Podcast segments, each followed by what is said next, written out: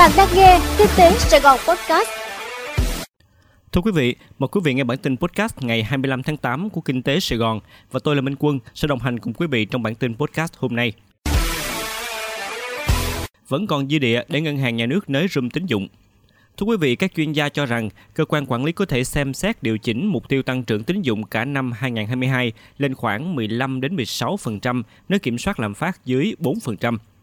Tại cuộc tọa đàm phát triển nguồn vốn cho bất động sản, dư địa và gợi ý các giải pháp bền vững, sáng ngày hai mươi tư tháng tám, tiến sĩ Cấn Văn Lực, kinh tế trưởng của bê i đê vê nêu quan điểm về việc Ngân hàng Nhà nước Việt Nam vẫn băn khoăn chuyện nới room tăng trưởng tín dụng do hai yếu tố là áp lực lạm phát và tính thanh khoản của hệ thống ngân hàng. Về thanh khoản, ông Lực cho biết thanh khoản hệ thống ngân hàng hiện nay hoàn toàn trong khả năng kiểm soát với tỷ lệ cho vay so với vốn lưu động trong thị trường là chín mươi hai phần trăm theo tính toán sơ bộ tính đến thời điểm hiện tại. Tỷ lệ vốn ngắn hạn cho vay trung và dài hạn hiện là hai mươi lăm phẩy hai phần trăm nằm trong ngưỡng cho phép của Ngân hàng Nhà nước.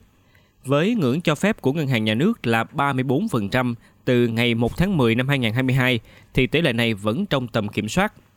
Ông Lực nói dòng vốn trung và dài hạn chảy vào hệ thống các ngân hàng đang mạnh hơn, đặc biệt là từ tháng sáu, bảy và tám. Tỷ trọng vốn ngắn hạn và trung dài hạn hiện nay đã khác, không còn ở tỷ lệ hai mươi đến tám mươi phần trăm như trước đây mà đã cải thiện hơn rất nhiều.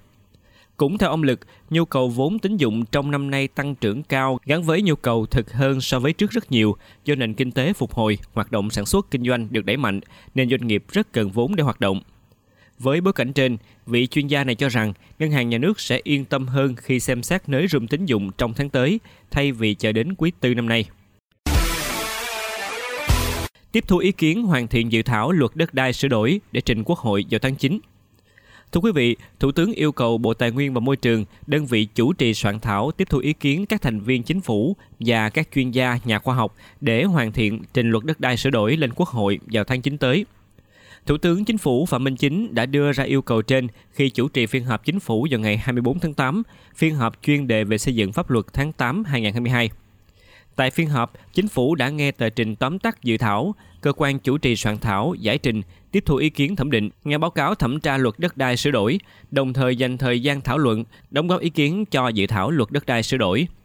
Kết luận nội dung thảo luận về luật đất đai sửa đổi, Thủ tướng Phạm Minh Chính khẳng định đây là luật khó, nhạy cảm, phạm vi rộng, liên quan nhiều đối tượng, liên quan nhiều luật và trên thực tế thực hiện đang gặp nhiều vướng mắc. Thủ tướng yêu cầu Bộ chủ trì soạn thảo luật tiếp thu ý kiến các thành viên chính phủ và các chuyên gia, nhà khoa học, đối tượng mà luật tác động để hoàn thiện, trình Quốc hội dự thảo luật vào tháng chín tới. Chính phủ đồng ý việc thực hiện giai đoạn hai các tuyến cao tốc phía Nam. Thưa quý vị, Văn phòng Chính phủ vừa có văn bản số năm nghìn hai trăm ba mươi nêu ý kiến Phó Thủ tướng Lê Văn Thành về việc đầu tư giai đoạn hai tuyến đường cao tốc Thành phố Hồ Chí Minh Trung Lương, Trung Lương Mỹ Thuận. Đối với dự án cao tốc Thành phố Hồ Chí Minh Trung Lương, sơ bộ tổng mức đầu tư giai đoạn hai theo quy hoạch cần khoảng tám nghìn hai trăm tỷ đồng. Đơn vị tư vấn đề xuất triển khai theo phương thức pê pê pê, hợp tác công tư, hợp đồng bê tê en lờ, xây dựng chuyển giao thuê dịch vụ, do có ưu điểm là sẽ không phải thu phí trực tiếp từ người sử dụng. Nhưng phương án này cần phải xác định rõ nguồn thanh toán chi phí đầu tư và chi phí vận hành, lãi suất vay, lợi nhuận nhà đầu tư.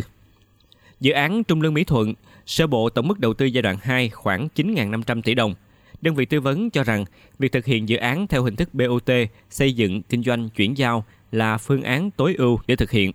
nhưng cần đánh giá cụ thể các điều kiện đặc thù riêng biệt để lựa chọn nhà đầu tư thuận lợi trong quá trình triển khai thi công, vận hành, chia sẻ nguồn thu phí của hai giai đoạn. bảy tháng giải ngân đầu tư công hai mươi sáu phần trăm, Thành phố Hồ Chí Minh muốn nới trần vốn trung hạn. Thưa quý vị, sáng hai mươi tư tháng tám, Thường trực Hội đồng Nhân dân Thành phố Hồ Chí Minh tổ chức phiên họp giải trình về kết quả thực hiện pháp luật đầu tư công trên địa bàn thành phố. Bà Nguyễn Thị Lệ, Chủ tịch Hội đồng Nhân dân Thành phố Hồ Chí Minh cho biết, qua khảo sát của Hội đồng Nhân dân Thành phố về việc giải ngân đầu tư công có nhiều chuyển biến, tuy nhiên vẫn còn nhiều vướng mắc khó khăn, yêu cầu các đại biểu đề xuất giải pháp, qua đó khắc phục những khó khăn để đẩy nhanh tiến độ giải ngân trong thời gian tới. Sau bảy tháng, giải ngân vốn đầu tư công ở Thành phố Hồ Chí Minh chỉ mới đạt hai mươi sáu phần trăm, nhất là có nhiều dự án giải ngân không đồng, đang là vấn đề gây áp lực cho tình hình sử dụng vốn của thành phố. Hiện nay số lượng dự án chuyển tiếp từ giai đoạn trước rất lớn, vốn bố trí trung hạn chỉ đáp ứng hai mươi mốt phần trăm, nên lãnh đạo thành phố Hồ Chí Minh cho biết muốn đề nghị mở trần thêm hơn một trăm hai mươi nghìn tỷ đồng để đáp ứng tiến độ giải ngân. Thành phố Hồ Chí Minh tạm dừng triển khai dự án nhà hát ngàn tỷ ở Thủ Thiêm. Thưa quý vị, Sở Kế hoạch và Đầu tư vừa có báo cáo gửi Ban Kinh tế Ngân sách Hội đồng Nhân dân Thành phố Hồ Chí Minh về kết quả thực hiện pháp luật đầu tư công trên địa bàn và hiệu quả tiến độ thực hiện một số dự án đầu tư công sử dụng vốn ngân sách. Theo danh mục dự án rà soát từ năm hai không một năm đến nay, Thành phố Hồ Chí Minh có sáu trăm bảy mươi tám dự án chậm triển khai.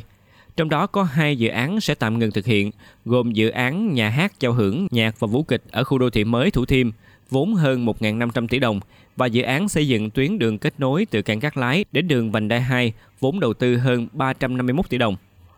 Thành phố Hồ Chí Minh quyết định tạm dừng triển khai công trình nhà hát giao hưởng nhạc và vũ kịch ở Thủ Thiêm sau hai mươi chín năm lập dự án. Công trình này được tạm dừng vì vốn lớn và thành phố cần ưu tiên cho an sinh xã hội và phục hồi các ngành kinh tế. Bác kiến nghị miễn một trăm phần trăm thuế bảo vệ môi trường với nhiên liệu bay. Thưa quý vị, phản hồi kiến nghị của Vietnam Airlines về miễn một trăm phần trăm thuế bảo vệ môi trường với nhiên liệu bay, Bộ Tài chính cho biết luật thuế bảo vệ môi trường không quy định miễn thuế này. Việc giảm thuế bảo vệ môi trường về không phần trăm cũng sẽ không đảm bảo đúng bản chất của sắc thuế này.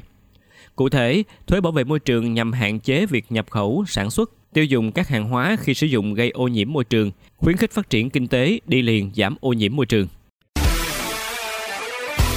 Quý vị vừa nghe xong bản tin podcast của Kinh tế Sài Gòn. Hẹn gặp lại quý vị trong bản tin ngày mai.